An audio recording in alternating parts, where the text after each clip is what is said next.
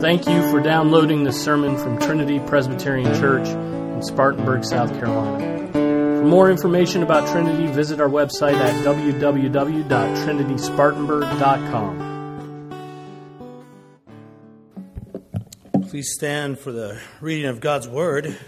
We're going to be in 1 Corinthians chapter 15 this morning. We're not going to read the whole chapter, but we're going to read most of it. And we're going to start in verse 12. 1 Corinthians chapter 15, starting in verse 12. Now, if Christ is preached that he has been raised from the dead, how do some among you say there is no resurrection of the dead? But if there's no resurrection of the dead, not even Christ has been raised. And if Christ has not been raised, then our preaching is vain. Your faith also is vain. Moreover, we are even found to be false witnesses of God, because we testified against God that he raised Christ, whom he did not raise, if in fact the dead are not raised. For if the dead are not raised, not even Christ has been raised. And if Christ has not been raised, your faith is worthless. You are still in your sins. Then those who have fallen asleep in Christ have perished. If we have hoped in Christ, in th- if we have hope in Christ in this life only, we are of all men most to be pitied. Skipping down to verse 20. But now Christ has been raised from the dead, the first fruits of those who are asleep. For since by a man came death, by a man also came the resurrection of the dead. For as in Adam all died, so also in Christ all will be made alive. But each in his own order Christ the first fruits, after that, those who are Christ at his coming. Then comes the end, when he hands over the kingdom to the God and Father and when he has abolished all rule and all authority and power. For he must reign until he has put all enemies under his feet. The last enemy will be abolished is death, for he has put all things in subjection under his feet. But when he says all things are put in subjection, it is evident that he is accepted who put all things in subjection to him. When all things are subjected to him, then the Son himself also will be subjected to the one who subjected all things to him so that God may be all in all. And then down to verse 35. But someone will say, How are the dead raised? And with what kind of body do they come? You fool!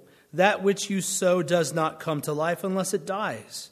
And that which you sow, you do not sow the body which is to be, but a bare grain, perhaps a wheat, or of something else. But God gives it a body just as He wished and to each of the, the seeds a body of its own.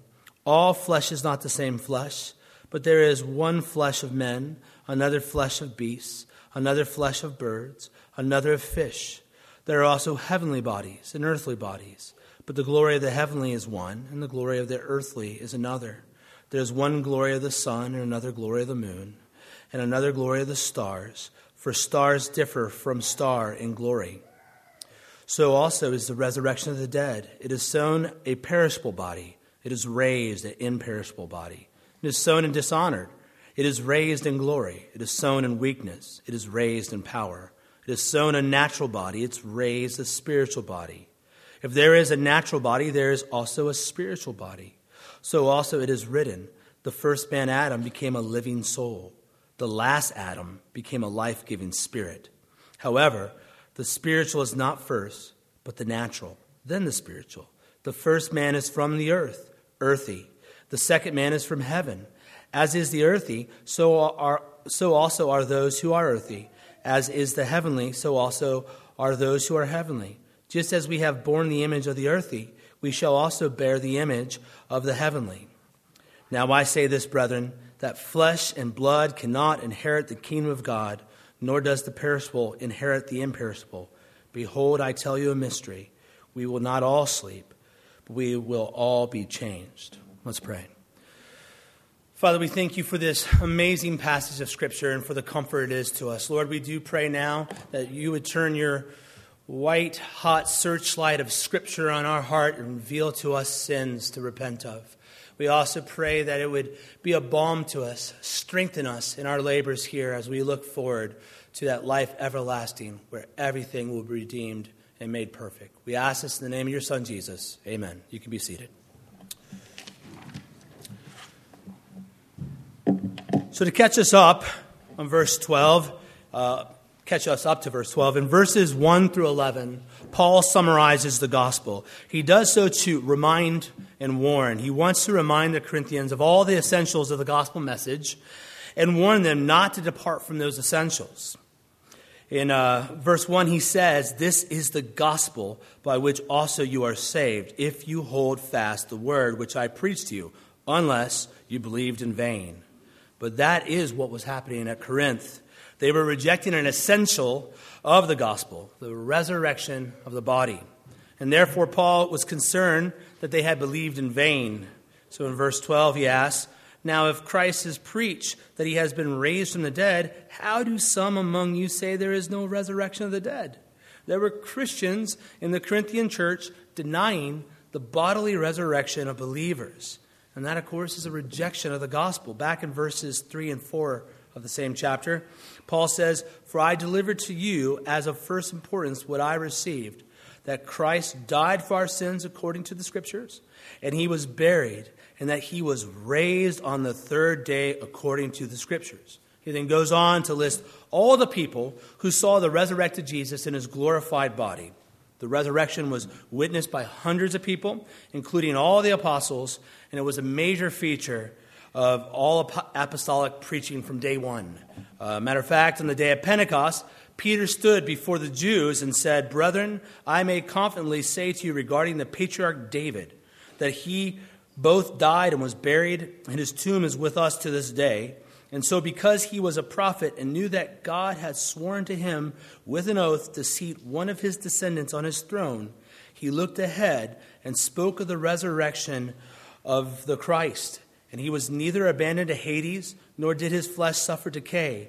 This Jesus God raised up again, to which we all are witnesses. Paul preached the same message. He proclaimed it all throughout the Roman Empire uh, throughout his missionary journey. As a matter of fact, when Paul is arrested in the final chapters of Acts, he says, For the resurrection of the dead, I am on trial before you today. This is why Paul says to the Corinthians, How is it that you claim to believe the gospel, but you reject the resurrection of believers? Jesus Christ himself rose from the dead. That's central to the gospel. It's what I've been preaching to you.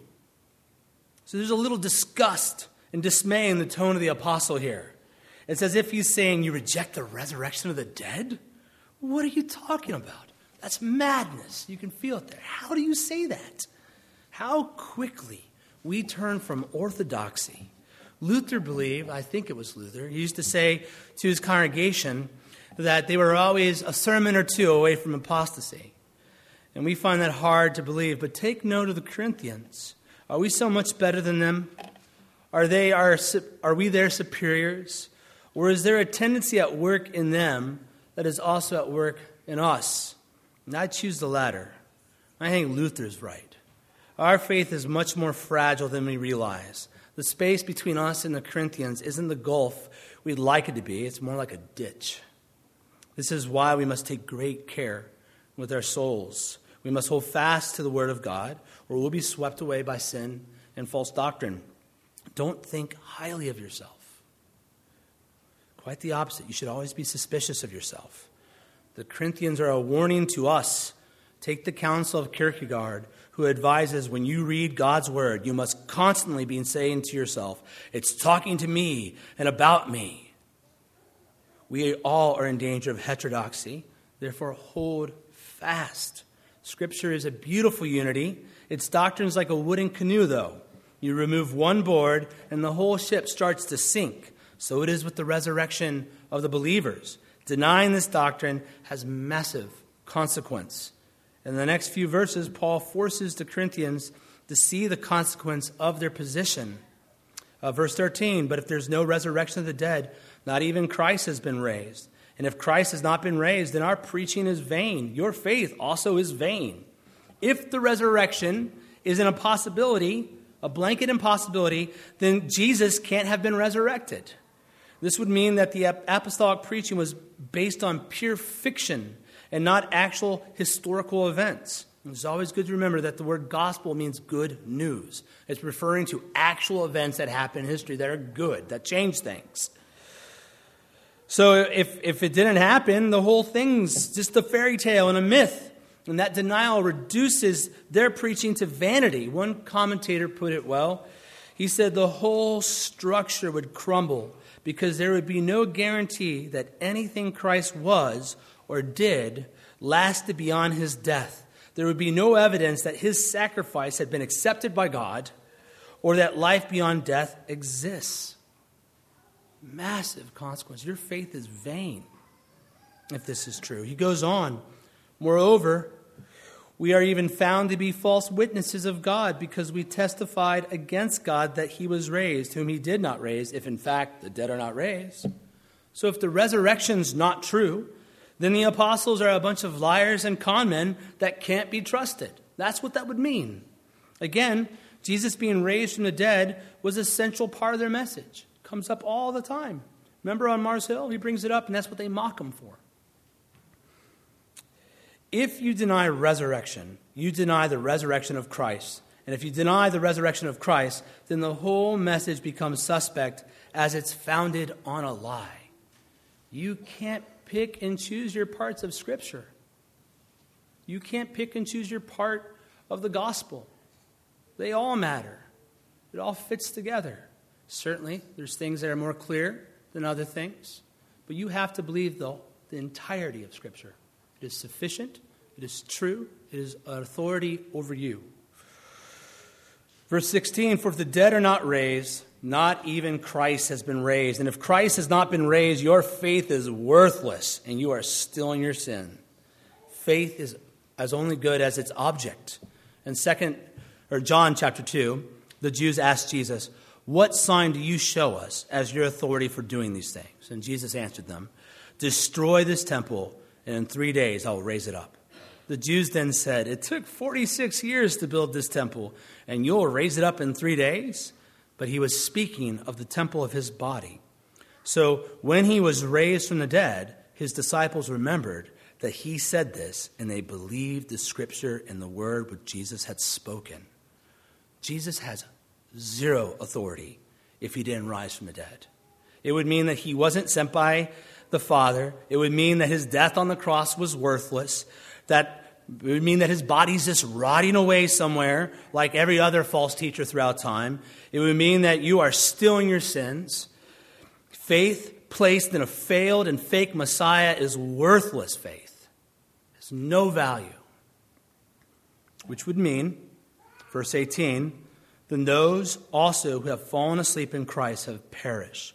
No resurrection of Christ means everything, uh, every, every Christian that had ever died died believing a lie. They took their last breath, then nothing, nothing happened. No heaven, no glory, no eternity, no being with your Creator, just nothing. Gone. And that's depressing. isn't it? Which is why Paul says in verse 19, if we have hoped in if we have hope in Christ in this life only, we are of all men the most to be pitied. What a pathetic religion Christianity would be if Christ hadn't rose from the dead. To suffer for the gospel, to deny your flesh, to lose friends and family only for it to mean nothing?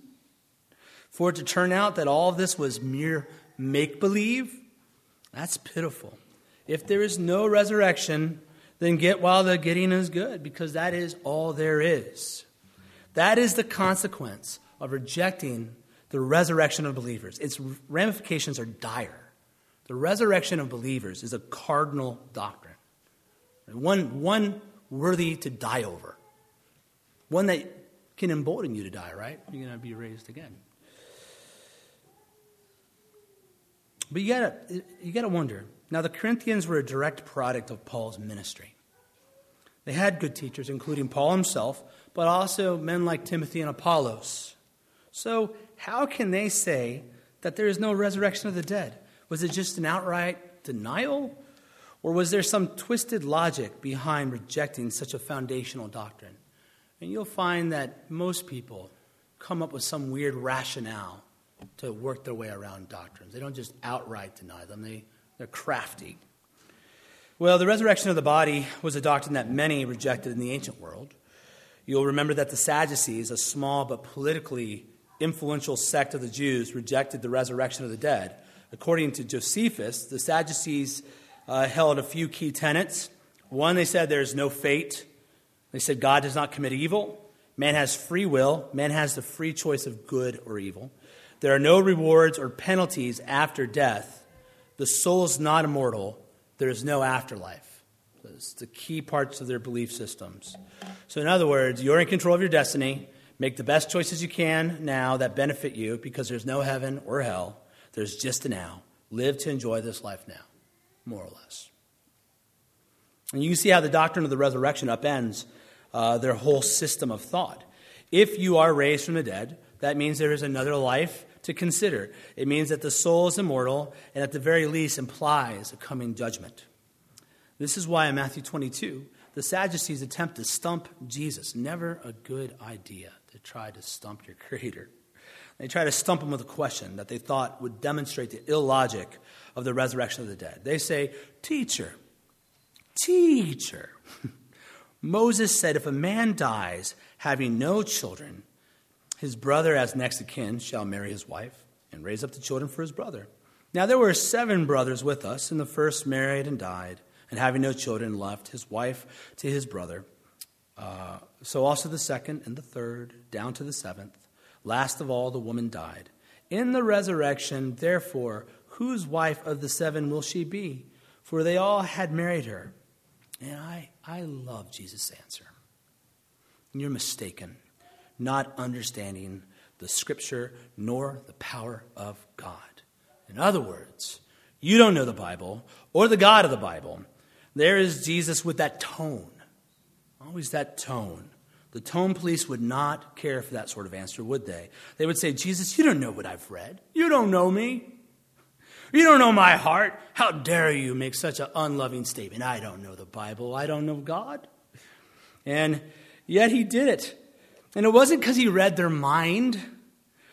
Their question revealed their heart. It revealed their ignorance and spiritual deadness. Not every question is sincere. People often use questions as a passive aggressive way to attack individuals and ideas and do so while posturing humility. I was just asking. Just trying to understand. Whoa, whoa. Why are you getting so defensive, man? I'm just asking a question. No, you weren't. Some questions are accusations. So it was here, and so it can be with us. But Jesus is no fool. He knows what's in man and goes right after him. He says, You don't know what you're talking about. For in the resurrection, they neither marry nor are given in marriage, but are like the angels in heaven. But regarding the resurrection of the dead, have you not read what was spoken to you by God? I am the God of Abraham, the God of Isaac, and the God of Jacob. He is not the God of the dead, but of the living. The patriarchs didn't just turn to dust. Their bodies might have by now, but not their souls. A soul isn't like a flame, it can't be extinguished, it's immortal. Abraham, Isaac, and Jacob are still alive. Their souls are with God. In the mind of Jesus, this implies not only an afterlife, but resurrection. Man wasn't made to be a mere soul, he's a body and a soul. Therefore, the immortality of the soul means there is some future point where the body will be reunited with the soul. So it could be that the Corinthians subscribed to the doctrine of the Sadducees, but it's probably unlikely that's what was going on here. The Sadducees were a small group, and though politically influential, not religiously influential. And it's doubtful that they had any major influence all the way out in Corinth. Also, there's a much more likely culprit here. Corinth was located in Greece, and its residents were heavily influenced by Greek thought. That whole area was, but especially Corinth. The Greeks held to an almost opposite view of the Sadducees. The Sadducees ultimately reduced the spirit to the body to the extent that if the body dies, so does the spirit. The Greeks, on the other hand, saw man as a spirit trapped in a body. This idea uh, was famously captured in the Greek phrase, I think I'm saying this right, soma sema, which translates body prison. It's the idea that the body is the prison of the soul. And it was made famous by Plato, who wrote being ourselves pure and not entombed in this which we carry about us, called the body, in which we are imprisoned like an oyster in its shell. So they didn't deny the immortality of the soul, they denied the goodness of the body. This is often referred to as dualism. It creates a radical divide between the spirit and the body. It says that the real you is the inner you, your spirit, not your body. In essence, it teaches that spirit is good and matter is evil. You could say that redemption in this thinking uh, means being freed from the body. The ideal state is that of an androgynous, disembodied spirit. In Greek thought, all people started out uh, androgynous. Uh, I think this is probably what the Corinthians believed, but they were wrong. You look at verse 20, but now Christ has been raised from the dead. The resurrection of Jesus Christ is a fact. He has been raised from the dead, and its realities has consequences. Namely, it demolishes the false teaching of the Sadducees and the Greeks. It demonstrates that the soul survives death and the body is good. Paul says that Jesus is the first fruits of those who are asleep. Now, I spent some time on a farm as a child, and we had huge gardens, and I knew what it meant when I saw that first ripe blackberry. It meant there were going to be a whole lot more blackberries that I could eat. Um, so, Jesus' resurrection was the first fruit before the great harvest. One pastor said it well Christ's resurrection set in motion the inevitable process by which all God's ransomed people will be raised uh, with at the end. So those asleep in Christ haven't perished. They're with God, and a day is coming when all the dead in Christ will be raised in a body just like Him. Verse 21 and 22 For since by man came death, by man also came the resurrection of the dead. For as in Adam all died, so also in Christ all will be made alive, but each in his own order Christ the firstfruits, after that, those who are Christ at his coming. So these verses we find a contrasting of Adam and Christ, uh, the second Adam. It's very similar to Romans 5. Uh, in Romans 5, it says, Romans 5.15, For by the transgression of one man the many died, much more did the grace of God and the gift by the grace of the one man, Jesus Christ, abound to many. So that's really dealing with our spiritual death, so to speak. Uh, we died in Adam, and all the elect are made alive in Christ. Something similar is being done here in this contrast, but it focuses on the physical side of things. This is clearly speaking of physical death, disease, decay, um, death, all that entered the world when mankind fell in the garden. Our bodies, as I'm sure you all know, are breaking down. And We feel this every morning, at least I do. You know, I thought maybe it's the mattress, but I don't think it is. I don't think if I buy one of those special purple mattresses, they're the big deal. At least on Facebook, they're targeting me. So they're hearing me talk about my sore back. Um, just getting older. So I wake up sore in the morning, but some of you feel that way all day long. Bad backs, bad intestines, feeling eyes, and so forth. We are wearing down and falling apart. And this can lead some of us to believe that the body is, in fact, a prison. It kind of feels like one. Even the great John Calvin repeatedly and wrongly referred to the body as a prison. He did so because of his intense health problems. A lot of pain. I think we all can sympathize. The body isn't a prison to be freed from. It's an increasingly tattered tent in need of renovations. This is one reason we, we look forward to the end of the age. I mean, I'll just read these again. I'm not going to go too much in detail here. But in uh, the latter half of verse 24, then comes the end when Jesus hands over the kingdom to God and Father, when he has abolished all rule and all authority and power, for he must reign until he has put all his enemies under his feet. The last enemy that will be abolished is death, for he has put all things in subjection under his feet. But when he says all things are put in subjection, it is evident that he is accepted who put all things in subjection to him. When all things are subjected to him, then the Son himself also will be subjected to the one who subjected all things to him, so that God may be all in all. At the end of the age, death will be dealt a final blow, and we will be reunited with our bodies, and it will be glorious. Now, Paul anticipates two questions. So skip down to verse 35. He says, But someone will say, How are the dead raised? And with what kind of body do they come? And he answers the first question concisely You fool. God made the world from nothing. He split the Red Sea, He brought water from a rock, He made the sun st- uh, stand still in the sky, He rose Jesus from the dead. Nothing is impossible for God. What a foolish question. You know how people say there's no such thing as dumb questions? It's not biblical. There are such things as dumb questions. How can God do that? He's God. He's God. God can do anything. Now comes the second question, though, and it's a good one. And with what kind of body do they come? Is the resurrection something like being a zombie? You know? Are the raised are we raised in bodies that break down like the ones that we had? If so, that's not much hope. Paul says, That which you sow does not come to life unless it dies. And that which you sow, you do not sow the body which is to be, but a bare grain, perhaps of wheat or of something else. But God gives it a body just as He wished, and to each of the seeds a body of its own. All flesh is not the same flesh, but there is one flesh of men, and another flesh of beasts, and another flesh of birds, and another of fish. There are also heavenly bodies and earthly bodies, but the glory of the heavenly is one, and the glory, glory of the earthly is another. There is one glory of the sun, and another glory of the moon, and another glory of the stars, for stars differ from star in glory. So our body's like a seed. A seed dies and then springs to life and takes on a very different form. It's the same substance, but with different qualities. Um, you ever see a watermelon seed? Look at a little tiny watermelon seed. You're always scared if you swallowed one, the watermelon, you know, would grow in your belly. I mean, it, you, this, everything that a watermelon can be is in that seed.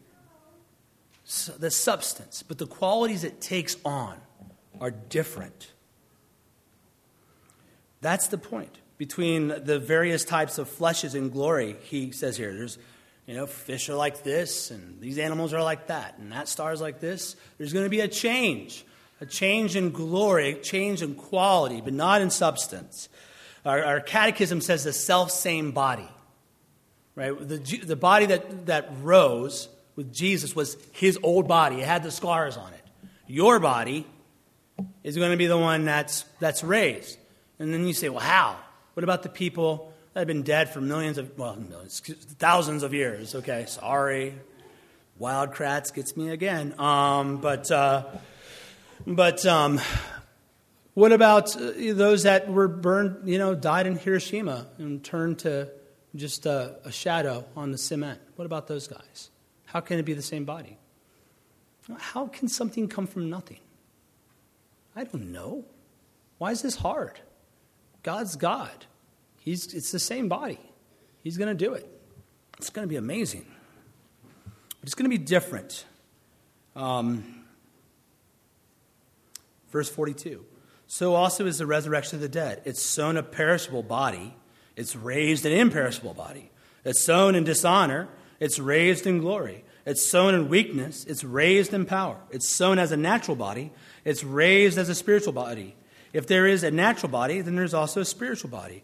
Our new body is a glorified body. Unlike our old body, it doesn't perish, it isn't weak, it's perfect. Everything is perfect about it. No more pain, no more Crohn's disease, no more food allergies. None of that. It's gone. No more death. This is wonderful. That's why the world's so empty. They got nothing. Nothing.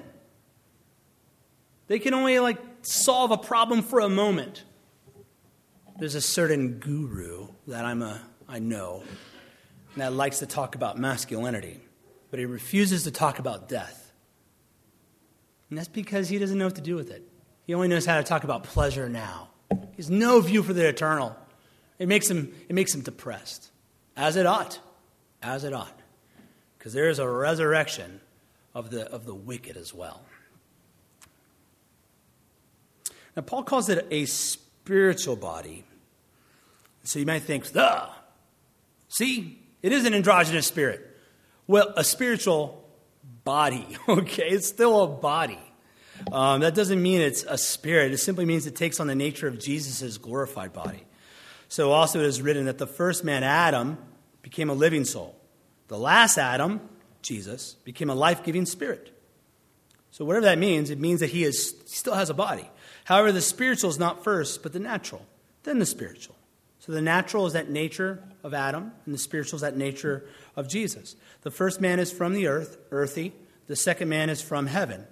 As is the earthy, so also are those who are earthy. As is the heavenly, so also are those who are heavenly. Just as we have borne the image of the earthy, we will bear the image of the heavenly. So we, we descended from Adam, our federal head, and therefore we had a body like his. But in the resurrection, we experience a change as Jesus is our federal head. And consequently, our body becomes like him. Just as we bore the image of the earthy man, I always want to say earthly, but it says earthy. I looked, that's what it says. Just as we bore the uh, image of the earthly, earthy men, or man, Adam, so we will bear the image of the heavenly man, Jesus. Thus, our bodies will be spiritual, meaning made in such a way that they are completely under the control of the Spirit and also able to be in the presence of God. Our body's going to go under some incredible change so we can be in that heavenly realm where Jesus is right now. Right? Jesus has a body, and he's with God wherever that is. Now, there's going to be a redemption of all things, and our future is physical. But our body's going to go under a change, uh, under a qualitative change, so we can be uh, with the Lord. In verse 50, now I say this, brethren, that flesh and blood cannot inherit the kingdom of God, nor does the perishable inherit the, imperis- the perishable inherit the imperishable. Behold, I tell you a mystery. We will not all sleep, but we will all be changed. God will change our tattered tent into a heavenly mansion. We'll be able to be with them, and that's awesome. So let me end this way. I want to echo um, something from our church's commitments. If you haven't read our commitments, they're really good. Go on our website. There's never been a time in the history of the church where God's truth has not been under attack. However, the attack isn't always at the same point. In the time of Athanasius, the battle raged over the doctrine of the Trinity and the person of Christ. In the time of Augustine, the battle was over the doctrine of sin, or what came to be called total depravity. In the time of the Reformation, men like Calvin, Luther contended with the Roman Catholic Church for the doctrine of justification by faith alone. In the time of Machen, the battle was engaged over the authority and inspiration of Scripture. Each generation of the church needs to discern those particular areas in which the demonic and the heretical have decided to focus their attacks. So, what's our issue today? Where is the battle most fierce? Well, I believe today the church is facing a vicious attack on biblical anthropology. Anthropology, what it means to be man, the doctrine of man. And that uh, is where it's happening. If you survey the issues that are crippling society and the church, you'll find they all can be traced back to this doctrine manhood and womanhood, abortion and infanticide, uh, euthanasia, euthanasia, uh, man, fornication, adultery, and divorce headship, submission, fatherhood, fatherlessness, fruitfulness, and contraceptive, uh, homosexuality and same sex attraction, female ordination. Where you land on all these topics is determined by your doctrine of man, by your anthropology.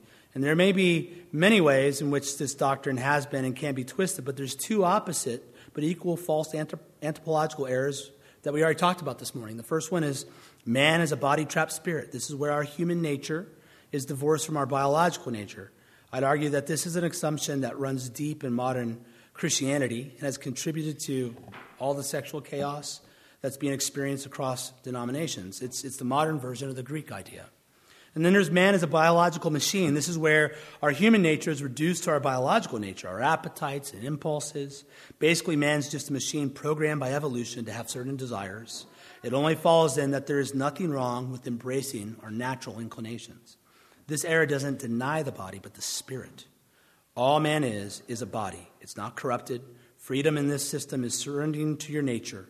Therefore, if it feels good, if it serves your desires, then do it.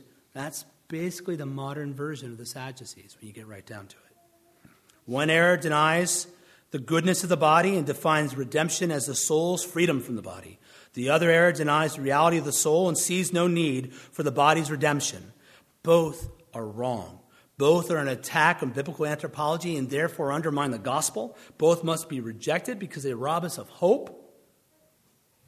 And God of glory, the resurrection shows this doctrine to be false. You're not a mere soul, you're not a mere body, you're a soul and a body.